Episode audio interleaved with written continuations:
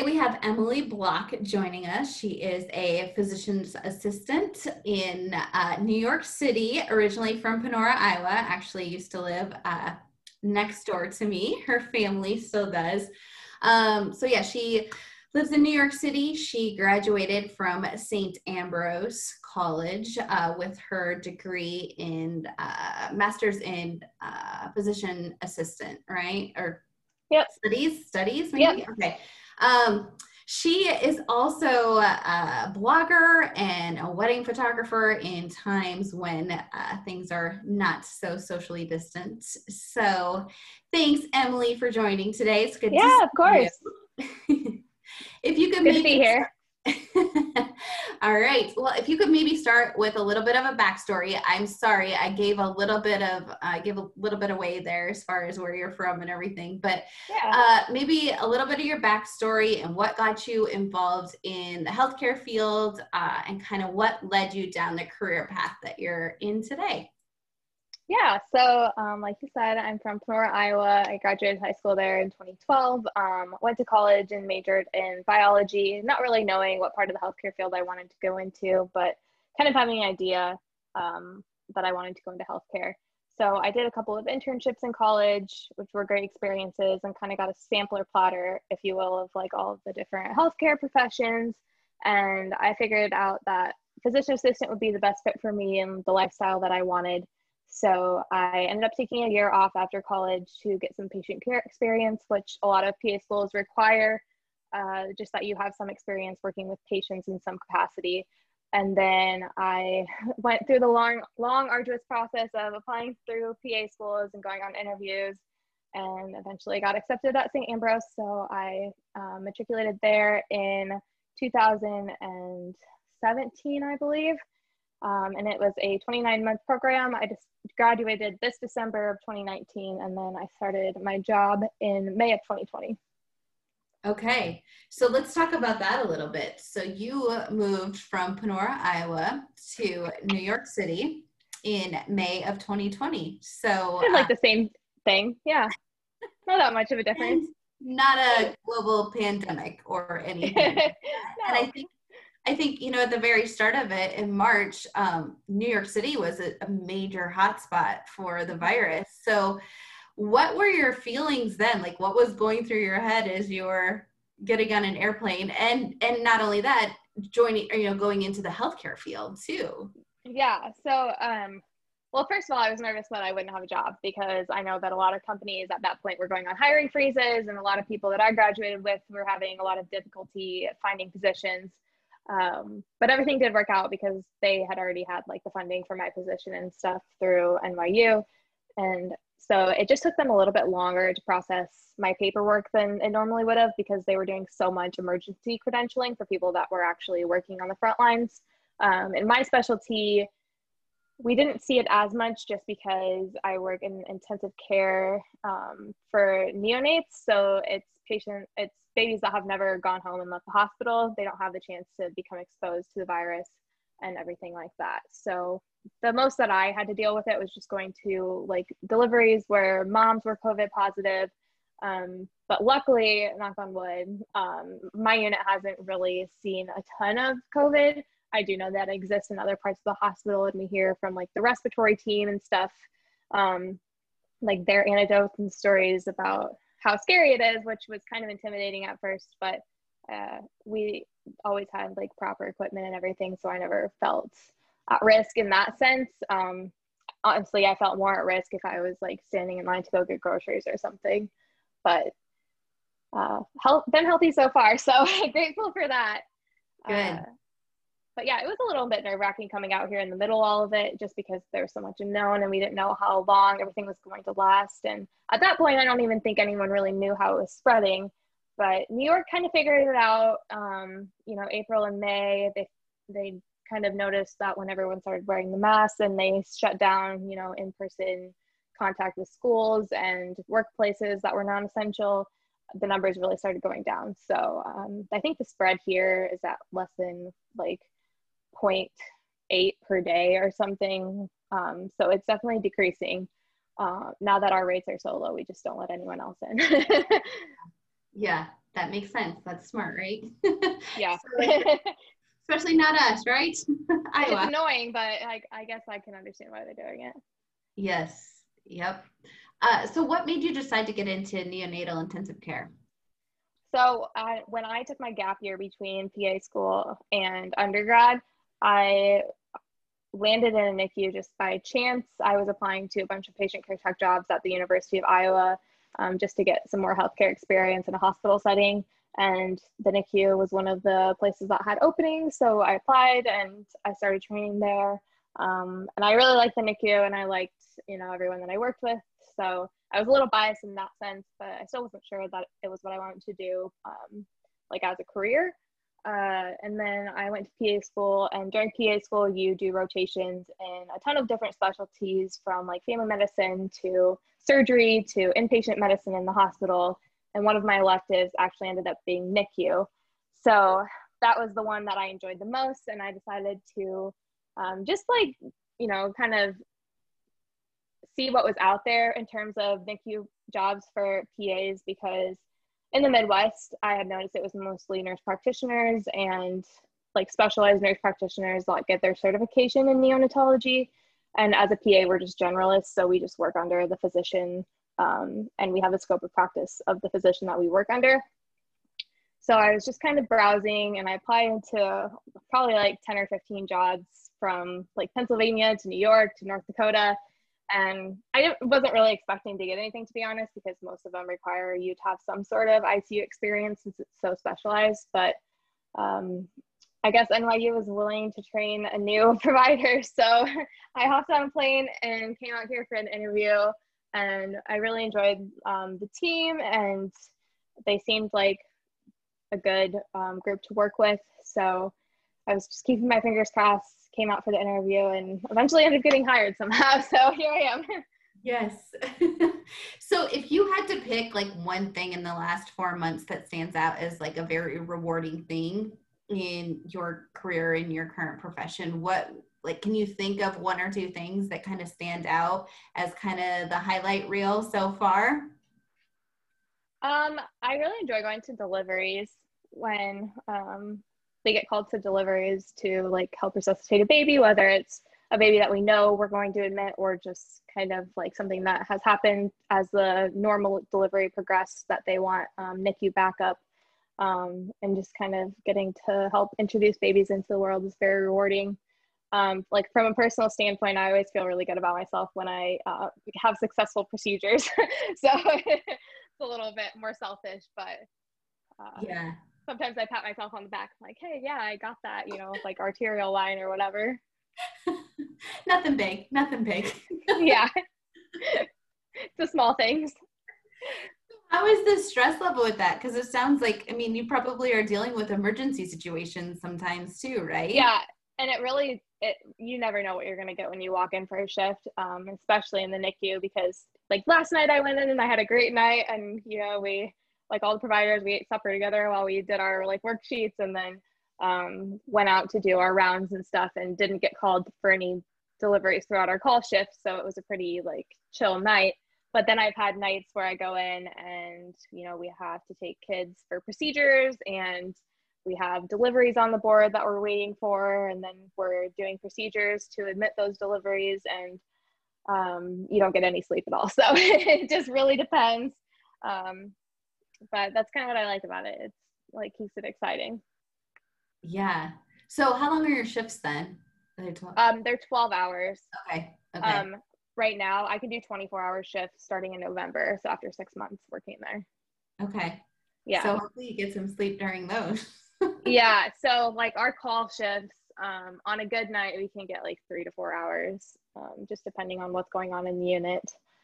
But we all have to be there because there's circumstances where two, you know, two patients will deliver at the same time, and we're having two admissions, and that would just be too much for two people. So, yes, I can see that. So, yeah, hopefully never three at a time. Right. Well, it hasn't happened to me yet, but we'll we'll see. Yeah, yeah, that it's not something you can uh, just put the brakes on real easily. Yep. Like, oh, we can't really stop it, so. Uh, okay, so what is one major risk that you've had to take to get where you're at now? Um, I think there's been like a lot of calculated risks throughout the process of like going to P A school. You know, you go to undergrad and you, you know, go for this four-year degree with the idea of going to grad school, but you don't even know if you'll be admitted into grad school. So you could have this four-year degree that's really useless, um, which in hindsight, I wish I would have done something other than biology just so I could have like a broader skill set and then just taking the pro- prerequisites that um, were required for P A schools.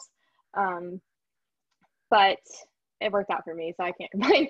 um, and then like, going to P A school is another risk in itself because, you know, you're paying all this tuition money and you, at the end of the day, if you don't pass your boards, you can't work as a P A. So you go to school for two and a half years and then hopefully you pass the one test at the end that allows you to practice, um, which again, I passed. So it worked out for me.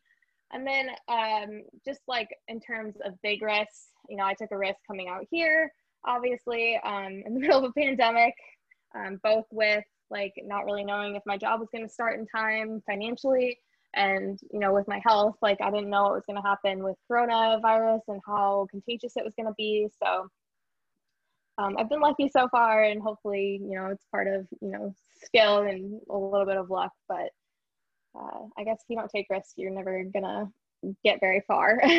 Right. So, so when you were explaining all those risks, like um, through college and applying for P A school, did like, what was your thought process for that? Did you have a backup plan or were you just focusing on the goal and like, there is no, at this point, there is no other option. This is the way I'm going. Or were you like, well, I could always do this. Yeah. So um, in our senior seminar, they'd like make you have a backup plan and like do all the steps that is required to prepare for that. So mine was actually going um, to get a master's in nutrition. And I applied to like Colorado State University and I actually got accepted to that program.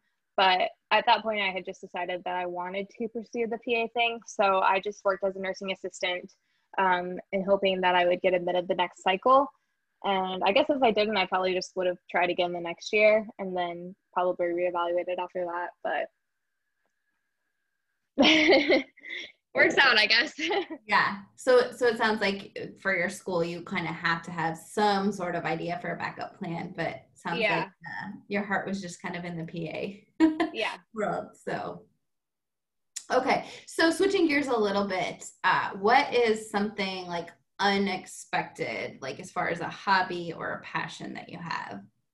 Um, well, I have a YouTube channel, which like always throws people off because they're like, oh, is it about like being a P A? And I'm like, nope, it's about like just being creative. And so they're like, oh, that's so interesting because usually people that work in science have like, you know, the, I don't know if it's even the right side or the left side, but you know, you have the one track brain that's like analytical and you know, you have the people that are creative, but you don't meet a ton of people that have both. So yeah. So what what's the what's your latest post on your YouTube channel? I think my latest one was like I went thrifting in the Upper East Side and I just did like a little tour of like the thrift stores in Upper East Side and like showed what I got. So it's a very like chill ten minute video. Um, I've done some videos on like my apartment and just Um, moving to New York City. So those ones do a little bit better. Yeah, I feel like um, you're editing. So like, like I was telling you earlier, but this is, you know, like about the tenth one of these that I've done and they're pretty, when I edit, it's a, it's pretty clunky. It's nothing to But I watched your, I loved your videos. Like when you first moved to New York City um, and you, you, I mean, they're like professional quality. Oh, thank you. And everything. And so yeah, they're really good. Maybe, maybe if you're looking for a part-time job when you're not working a twenty-four hour shift, you can do some editing for me. Yeah. Well, it's, that's just been like trial and error too. Like I took one video production class in high school, but um, I actually started making some YouTube videos on my gap year between undergrad and P A school. And I used iMovie, which is like Apple's basic like plan, um, and just couldn't do as much as I wanted. So I ended up buying the professional version, but I just would YouTube like, how do you get this effect? And then watch the video and then try to like do it. And over time you like develop skills and you develop your style. So Right. Well, and so you've done some wedding videography as yeah. well. Right? So is that the same kind of software for that? Yep. I use the same software for both. Okay. Okay. And, and photography too, right? I mean, not the, the software is different, but you do wedding photography as well, right? Or yeah, I have done a couple of weddings. Um, I try not to like get too far into that part because, you know, that could be a little more risky. Yeah. Okay. Yeah. Um, okay. So, but, oh, I wanted to also, I knew there was something else I wanted to touch on. I also wanted to touch on the, like the artistic side of things, because um, I think you also had like an Etsy shop, or you have in the past. Like, I know I've yeah. had you make uh, some different things for me. Yes. Herb uh, markers for my garden, and uh, jewelry. You've done a ton of jewelry too. I feel like you've done a ton of creative things, almost like, do you feel like you need to have a creative outlet of some sort? I do, because I get bored very easily, and I think that if I just worked all of the time, I would I just get into the workaholic mode like so easily. Like, I've worked sixty hours this week which is great for my paycheck, but then, you know, when I finally have a day off, I'm like, oh, that was kind of a lot. Um so it is good to have like a little break and kind of work other parts of my brain. But yeah, I've tried, I mean, and I still do, I still do like make jewelry and do painting and stuff like that. Um, I'm always looking for a way to monetize things. So I'm like, hey, if I can have fun doing this and make money off of it, that would be the best. Yes. Uh, so I think we just ended up buying so much supplies for like the different things I wanted to try. I'm like, well, we have like so much left over. I might as well just try to sell it. Um, okay.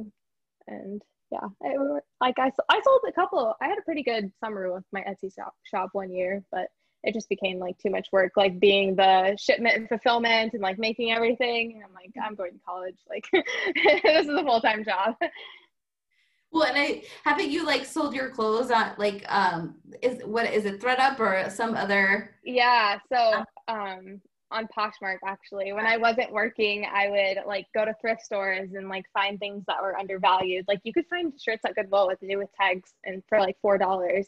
And so I would just buy those and like flip them and sell them to someone like on an app for like a little bit more than I paid for them. I never like made a crazy amount of money doing that, but yeah. It was nice for, because no one tells you when you finish P A school that it's going to take six months to be credentialed to start working and like start making money.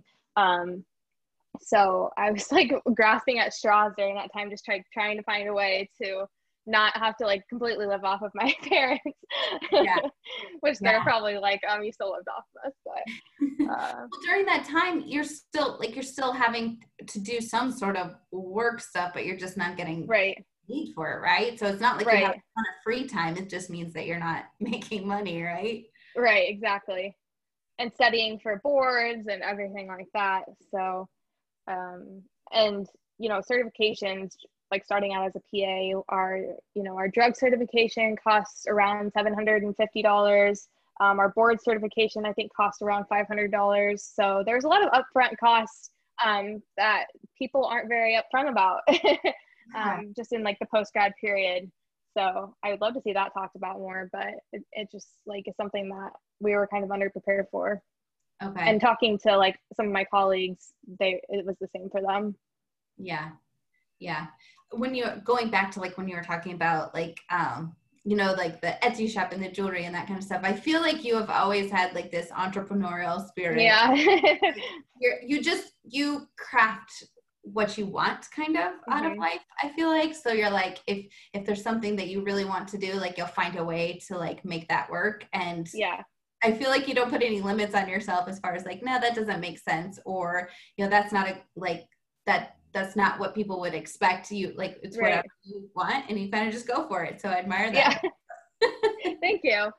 And, um, and a lot of it. Mom, I love hearing from your mom, all of the new ideas that you're working on and all the new things that you're doing. She's probably like, I wish one of them would just stick, but hey, I've done, I've been pretty consistent with YouTube for a while now. So hopefully I can keep that up and maybe monetize that in the future, but we'll see. It's just a fun hobby for now. So it's not like I'm looking to make too much off of it. And I like having it as a creative outlet too, just because it's something I don't have to like feel forced to do. Um, and like having the stable income from, you know, the science aspect of like my training, and still being able to create in my free time without feeling pressured to like put out product, right, and content. So, and think like in ten years, how cool that's going to be to look back and have that yeah. of like the time you moved to New York City. Mm-hmm. That's going to be, be cool. Like, hey, my kids, like, hey, I moved in the middle of the pandemic. Like, this is what coronavirus was like. Everyone wore a mask everywhere and we had to wait three hours in line at Trader Joe's. Yep. Get everyone some popcorn and sit down for... So um, I know it's really probably weird in New York right now, but what has been like one of your favorite things to do since you've moved there? Obviously, it's very limited as to what you can yeah. do. But... Um, I really like going to Central Park and just like walking around. Um, I had no idea Central Park was like so big and there's so much to do there. Um, there's like, I mean, not right now as much, but you can do like paddle boats and stuff. Um, and yesterday I went with a friend up to like what's called the Ravine, and it feels like you're on a hike in the middle of New York City. Um, so that's probably my favorite place to go and just like kind of forget that I'm in the city for a little bit.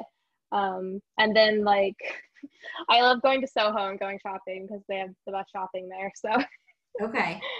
Are the, probably are not a sustainable open? activity, but. So are the shops open? Like, yeah, yeah. they are now. Limited. They opened, um. beginning of July. Okay. Okay. Yeah. So a little bit of normalcy then, like. Yeah. You still have to wear a mask and everything, but it is nice to like, I was just saying, I would go in a store and be like, oh, it's so nice to like see this piece of furniture in person because you look online for so long. I'm like, I have no idea like the quality of this. So once they opened, I finally went in and I was like, okay, I need to order some furniture, like not be sleeping on an air mattress anymore. Uh, But, okay, yeah. So talk about the logistics of moving from Iowa, and you could take one, two suitcases to move, like to yeah. New York City, right? So you so just I, had a suitcase on your back. Or yeah. So I took two suitcases, um, and one of them I took like an air mattress and like bedding and stuff, and the other suitcase I took like clothes. um, And I sublet actually for my first couple of months here, which a lot of people recommend if you're moving to the city without like any connections, um, just so you can like apartment hunt in person. So that was my plan initially, but then once I got here, they weren't showing apartments in person, so everything became virtual anyway. But I did end up subleasing for a couple months, and then um, so I was able to like use her like silverware and dinnerware and cook stuff. Um, and then once I finally got my own apartment, I actually came back home that weekend and, and got just like the basic necessities to be able to like cook. And um, I still, still was sleeping on an air mattress for probably like four months until it got a hole in it and I finally had to cave and buy a bed. So next time you move, it's not going to be as easy. Yeah, no, this was too easy, but... Well, and if I ever want to leave New York, I have really no attachment to material things. So it's easy for me to be like, oh, I'll just like sell that or, you know, donate it. Um, like, I don't really have attachment to material things. I just like to um, have the experiences. Right. Okay. Is that bothering you not traveling? Because I know you're a big traveler. It really is. Yeah. And I've been looking up, there's actually a lot to do in New York State. Um, like upstate, there's tons of great hiking, and um, in the winter there's skiing and stuff, which I'm looking forward to. So I'm trying to recruit friends to like go on hikes with me and, you know, do little day trips from the city because it's pretty connected out here by train. Um, right. You can get to Boston in a couple of hours. You can get to D C in a few hours. So um, I think most of New England I'm allowed to travel to right now. Uh, so I'm looking at doing like a little getaway in a couple of weeks, but we'll see if, if the travel is still allowed. Um, one of my friends recommended Cape Cod, so I'm okay. looking into that. Okay. By train then, or? Um, I would probably fly there just because okay. um, yeah. it's a little bit quicker. Gotcha. Okay. So who would be one person that inspires you?